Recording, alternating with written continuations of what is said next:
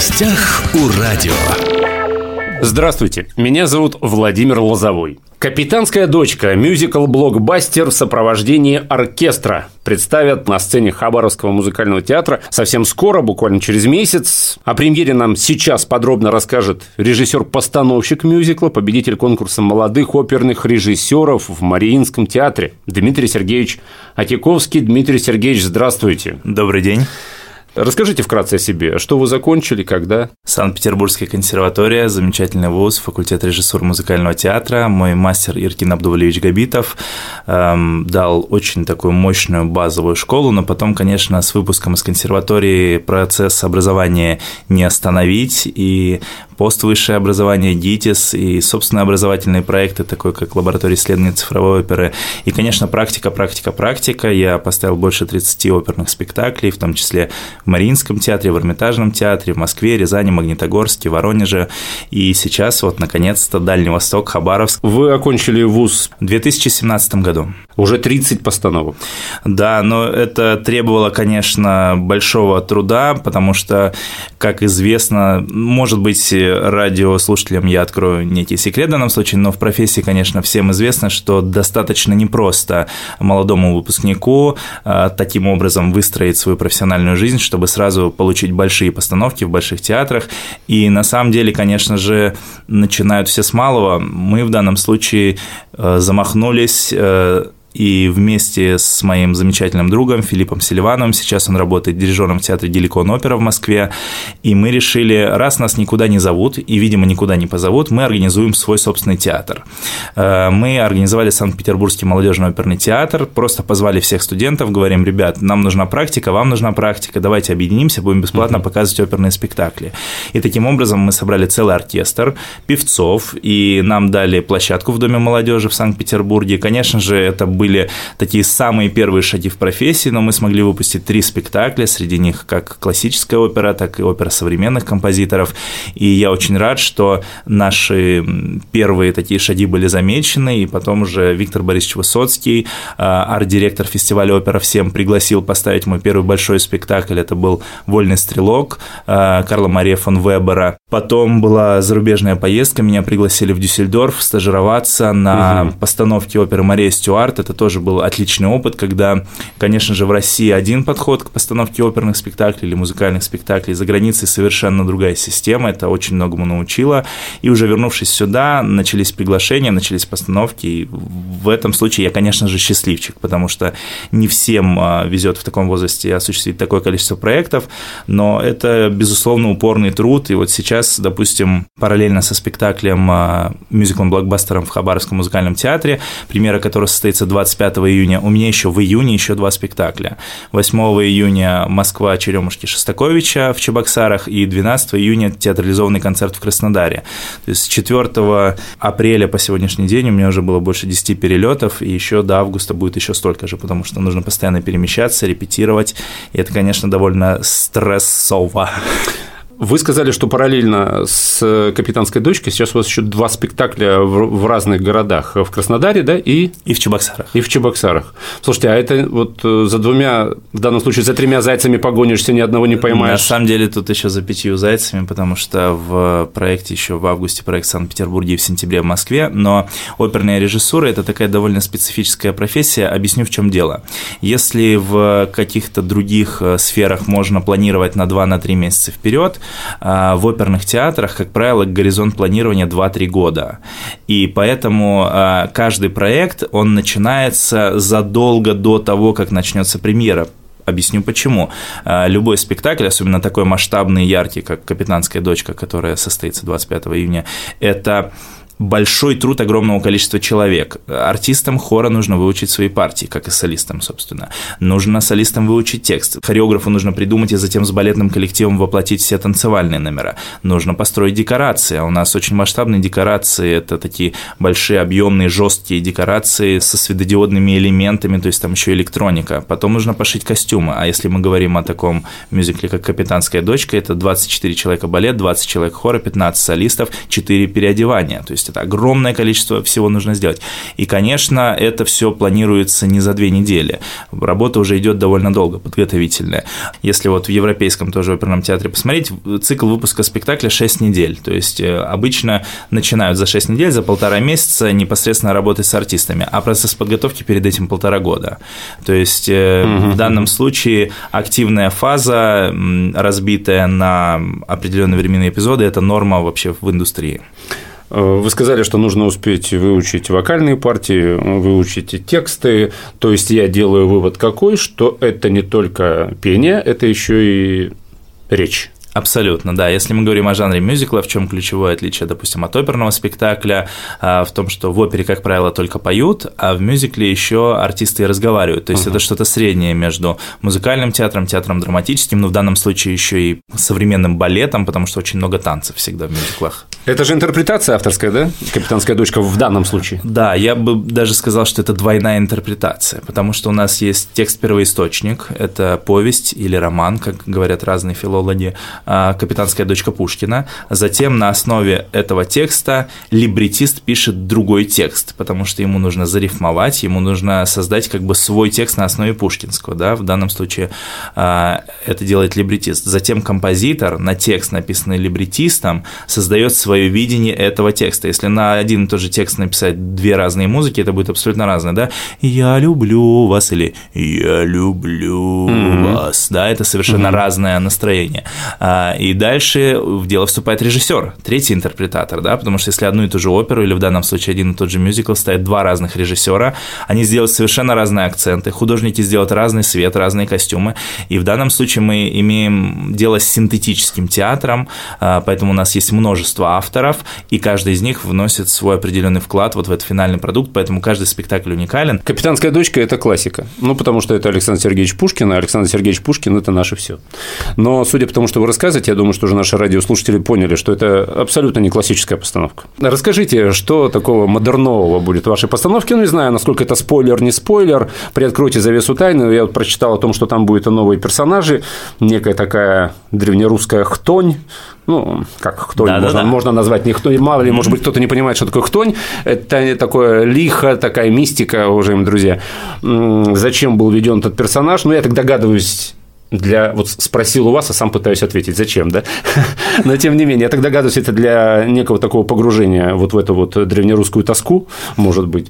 Конечно, и здесь мы работаем, а, в данном случае этого персонажа вводит композитор, это не мое привнесение в сюжет, да, и Лиха – это такой метафизический персонаж, который погружает нас именно в атмосферу вот этих а, русских темных болот, в глубине которых что-то клохочет и прорывается поднимается на поверхность вот этими ядовитыми пузырями, и от испарения от этих пузырей у Емельки Пугачева возникает больная мысль э, выдать себя за убиенного царя, и он поднимает казаков на бунт, идет на Белогорскую крепость. И то есть это как бы зачинание всего, лихом все начинается, лихом все заканчивается. Ну, понятно, таким способом, возможно, э, автор э, хотел усилить вот утверждение про русский бунт, который это бессмысленный и беспощадный, правильно я понимаю? Абсолютно. И в данном смысле у нас есть несколько появлений появлении лиха сначала это интродукция, когда только-только зрители только пришли в театр, их нужно ввести в атмосферу, а затем лихо появляется в ключевых точках.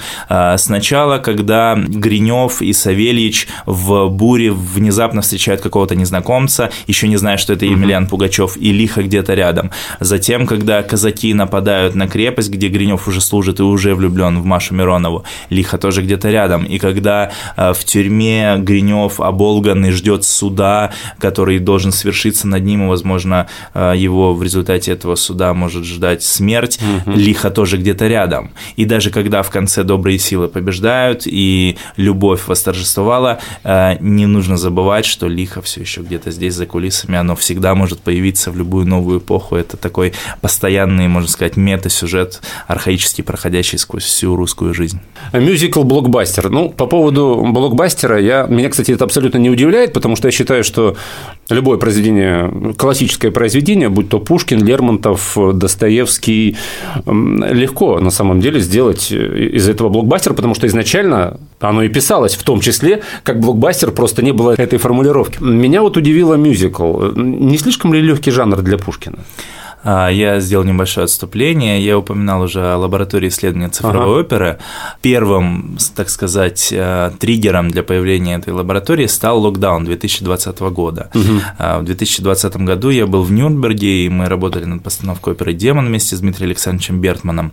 И вдруг нам объявляют, у нас в городе первый заболевший, но мы думаем, это ненадолго, на пару недель перенесем премьеру. Как мы в итоге знаем, перенеслась на пару лет и до сих пор стоит на паузе, да? Да-да-да. И в данном случае, приезжая домой, я думал, вот что как, что мы можем сделать сейчас? Люди культуры, все театры закрыты, все фестивали отменены, все сидят без работы, у всех ужас. Ну, то есть, если вы помните, вот первые месяцы локдауна, когда было самое жесткое, когда закрыли вообще всех по домам, и мы думали, как мы, люди культуры, можем помочь в данном случае людям, ну, грубо говоря, не сойти с ума, да?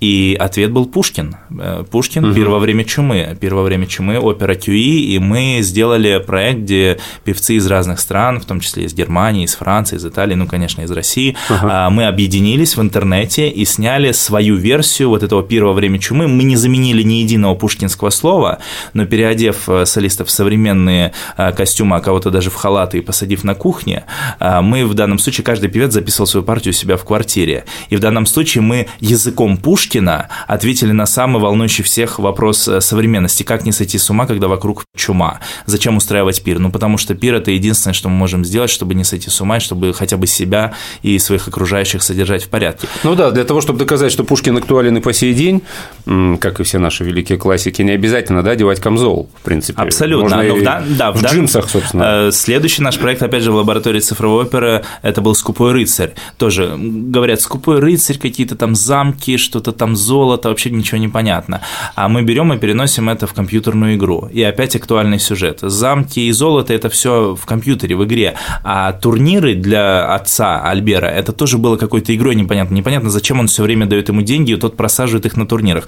Почему ты живешь у меня в подвале, вместо того, чтобы найти работу, ты играешь постоянно в эту компьютерную игру. Угу. Да, и в данном случае, когда мы говорим о капитанской дочке, еще Юрий Михайлович Лотман, великий русский филолог, он э, говорил, я сейчас дословно, конечно, не процитирую, но у него была такая мысль, что «Капитанская дочка» Пушкина – это такое произведение, которое говорит нам, в эпоху великих потрясений э, не нужно выбирать сторону, не нужно э, радикализироваться, не, вам нужно э, в первую очередь сохранять в себе внимание к человеческой жизни, к тому, угу. что человеческая жизнь – это величайший дар, и неважно, что вокруг происходит, война, голод, ужас, террор, и бунт, и в данном случае Гринев ни разу не предает себя, ни разу не становится на сторону смерти, как в данном случае поступает Швабрин, когда он кидается на колени перед самозванцем.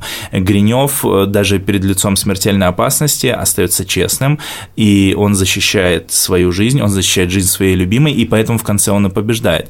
Поэтому, опять же, отсылаясь к Лотману, я думаю, это довольно авторитетный источник, почему мы можем актуализировать, потому что эта проблема наиболее актуальна сегодня, да? да это да, да. когда мы живем в эпоху великих потрясений, необходимо сохранять вот именно это устремление, не, не радикализироваться и сохранять вот это внутреннее ощущение о том, что важнее всего человеческая жизнь, и в данном случае а, с помощью музыки, с помощью музыки современной, мы здесь, э, несмотря на то, что у нас мы играем под оркестр, у нас здесь есть и джаз, и рок, и даже какие-то элементы рэпа, да, в данном случае мы говорим с современной молодежью, с сегодняшним языком, и тут, наверное, как раз будет уместно сказать, что наш проект поддержан пушкинской картой, и поэтому молодые люди могут прийти совершенно бесплатно, выбрать любое место и с помощью пушкинской карты оплатить э, билет на наш спектакль, и мне кажется, говорить сегодня актуальным музыкальным языком на вечные темы, это лучше, чем может заниматься музыкальный театр.